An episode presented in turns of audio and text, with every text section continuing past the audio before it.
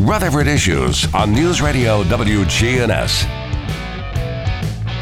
We're powered by Middle Tennessee Electric. Take control of your account management and energy consumption with the MyMTE app. Download from the App Store and manage your account, improve your energy habits, and more. MTE, serving to make life better since 1936. We are going to be finding out a lot of information about Waves and what Waves is all about. Stacy Davis and Gina Wilson are joining us today. Uh, Stacy, first of all, good morning. Welcome. Good morning. Thanks good to have you. us. Absolutely. Gina, good to see you. You too. So, uh, Stacy, you want to tell us about Waves. What is Waves? Yes. So, Waves is a nonprofit. We're actually 50 years old this year. So, we've been in Middle Tennessee providing services to children and adults with intellectual and developmental disabilities. Um, all of our programming and services um, go throughout the lifespan of an individual. So we have our early learning program, um, and that's why I have Gina here with us today. Um, our early learning program provides developmental therapy to children um, from birth till the age of five, and so helping them meet those developmental developmental milestones.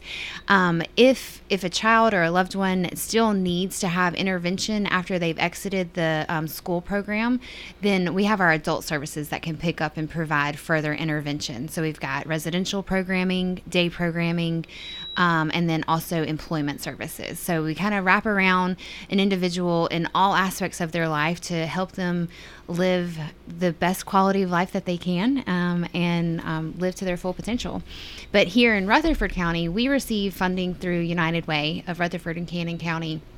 And in Rutherford County, we specifically provide developmental therapy to children. And so that's why Gina's here to talk more about those services that are provided. Oh, well, great. Uh, and, and so, h- how long have those services been here in Rutherford County? It's a good question. Mm, let me think. Um, We've had an early learning program at Wave since 1984. Okay. Um, but maybe in Rutherford for the last, let's say, six years. Okay. Um, that that's that is a good uh, basis. So, early learning services. Kind of walk us through what it is exactly, and and and how you help folks in that way. Okay, we serve families who have had a child with a disability or some sort of delay. So, at birth, we might get a child who has. Um, a diagnosis at that time. We get a lot of preemies. We've served um, little ones who were who were born as light as 14 ounces, if you can imagine that. Wow. The next time you go to the grocery store and you pick up four sticks of butter, you know, just pause and think about that as you as you pick that up. Yeah, it's like less than a bottle of water. Yes. That's crazy. So, um, so of course, people usually don't plan on something like this happening to them. So, what we'll do, we come to you you've got a, a family maybe who's had this little one and uh, we come to your house and we teach the parent how to teach their child to the to empower them to their greatest potential. We will do things like um, show the parent how to hold this child to build that muscle tone or how to um, position them so that they can grow. Uh, so, if we get a child at birth, they have a diagnosis at birth. Uh, we have a lot of little ones with Down syndrome or maybe some birth trauma or something like that. And then we'll get a lot of referrals around the time the child's six months old. Maybe they're not quite holding their head up or something like that for whatever reason. And then um, I've been at Waves for 15 years, and a big difference I've seen are these children who are diagnosed or eventually diagnosed with um, autism. So we'll get a lot of referrals around the age of 18 months. Maybe you're 18 month old is still not talking, and um, we we get a, a substantial amount of referrals around that 17 to 19 month um, age age. So we'll come in, we'll help that parent teach this child how to start communicating or talking or or whatever that child might need. Mm-hmm. You mentioned that um, you deal with a lot of preemies, yes. and so the, you know, as I was thinking about that, sometimes preemies that their only um, health issue is that they were born very early. Yes, is that correct? That is, so it doesn't yes. it doesn't necessarily mean that this child has a disability that follows them throughout the rest of their life for you to be able to help.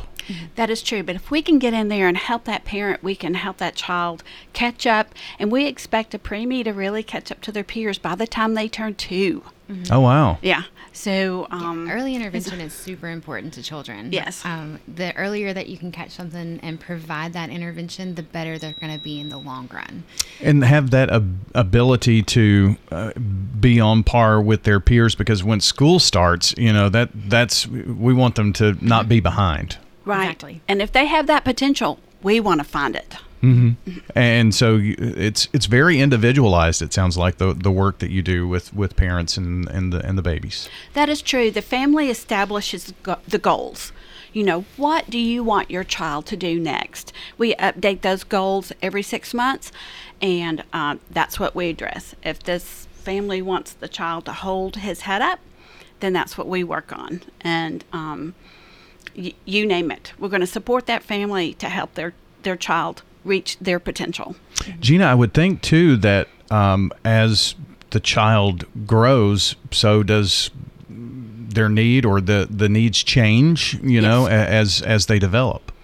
Yeah, so a lot of times, especially with these preemies, you know, the parents are so overwhelmed. You know, they their little one might be on oxygen, they might have a lot of things going on, and then t- just to watch that family learn everything they need to learn, and then to, um, you know, help their child along. It's it really is beautiful, and then they become advocates too. Well, we have uh, Stacy Davis and Gina Wilson joining us from Waves, and uh, Stacy, uh, finding abilities, fostering community. That's kind of your uh, Yes.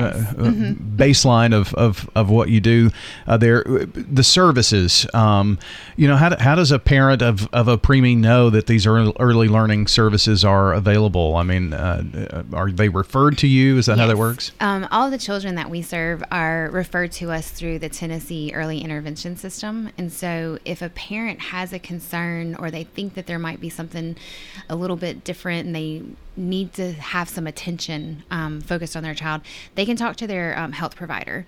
Um, and if if that isn't there, you can do self referrals into the TEIS system. And so through that, the TEIS program, they send the referrals out based on geographical location um, to what service provider can best provide services for them. And then that's how they get connected with Waves. Oh, okay. Very good.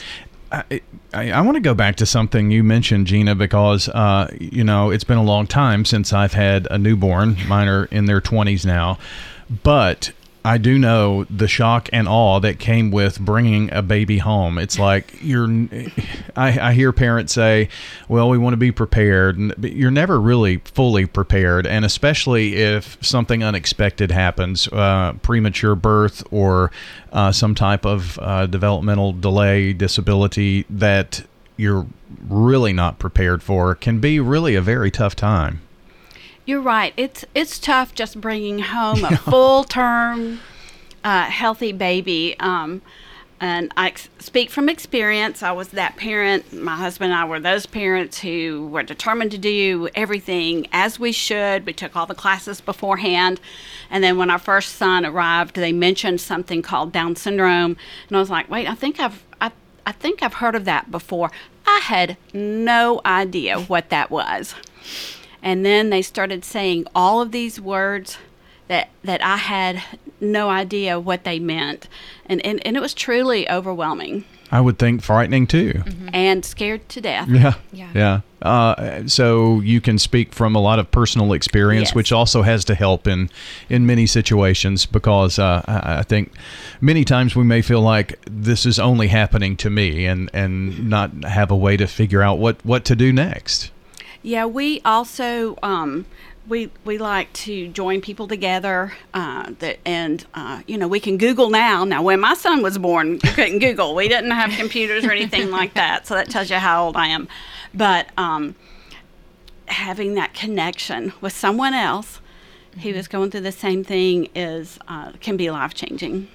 But to to me, you mentioned the Google, so we'll go there with that. you can get uh, ten different searches on the same thing and ten different answers, and some of that can. I mean, you can get in such a rabbit hole that it's it's very scary to to think. Um, you, you know, if if this is the case here, and, and how to make it fit to your situation, and uh, sometimes um, we, we can do more harm just by doing that search, can't That we? that is- that is true. I have to agree with you there. But if you can just get connected with That's other key. folks who who are, are like you, and I know from personal experience too that meeting that one friend uh, who the same thing had happened to them at the same time. Um, she's still one of my very closest friends, and and she was always there for me. And so sometimes we'll connect our families, especially if we have these really rare things going on, maybe an unusual diagnosis or something.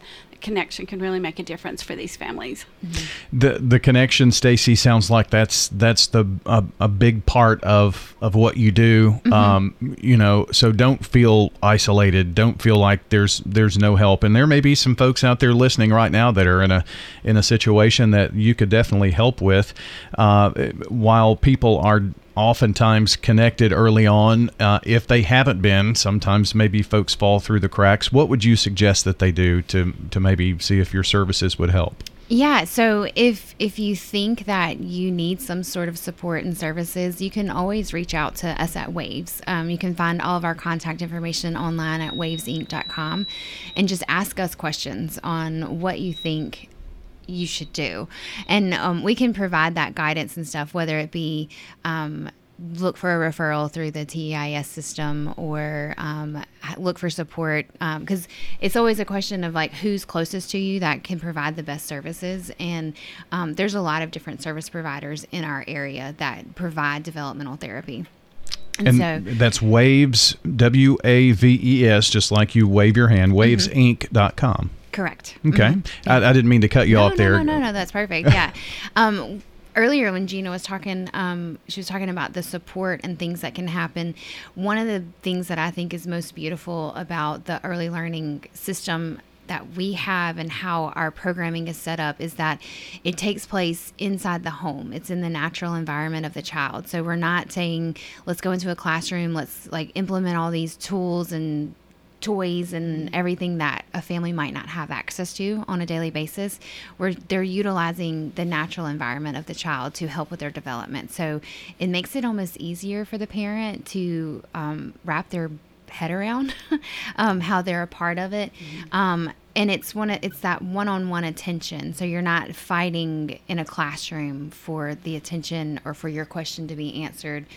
You're getting it answered on a weekly or bi-weekly basis however often your child has therapy And I'm sure a more comfortable setting for, for parents too. oh for sure yeah And especially if you have other children, you know, you don't have to drag them out to go to a Yeah. therapy in a clinic setting. and then it We becomes a you. family it becomes Yes. a family um, experience because i've heard so many stories from our early interventionists talking about how well big brother wanted to be able to participate. Like he loved the ball and he wanted to play with it too. So Mm-hmm. we talked about how we can play together you know with the child you know and how he can also be a part of the development of his younger brother you know. And so it's really neat when the those start things it's the therapy and the services are there for the child but it's impacting the whole family union I had this one situation where grandparents were taking care of five little grandchildren. Oh, yeah.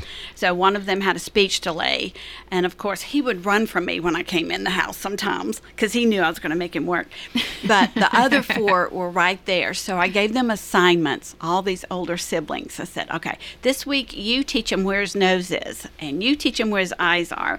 And so, sure enough, by the next week I come in, and all the older siblings have worked with their little cousin, and he knew all of his body parts by the next week, and and I just I loved that so much. And these older cousins were empowered. They they were the leaders here, and they Mm-hmm. taught their little cousin where his nose was, where his eyes were.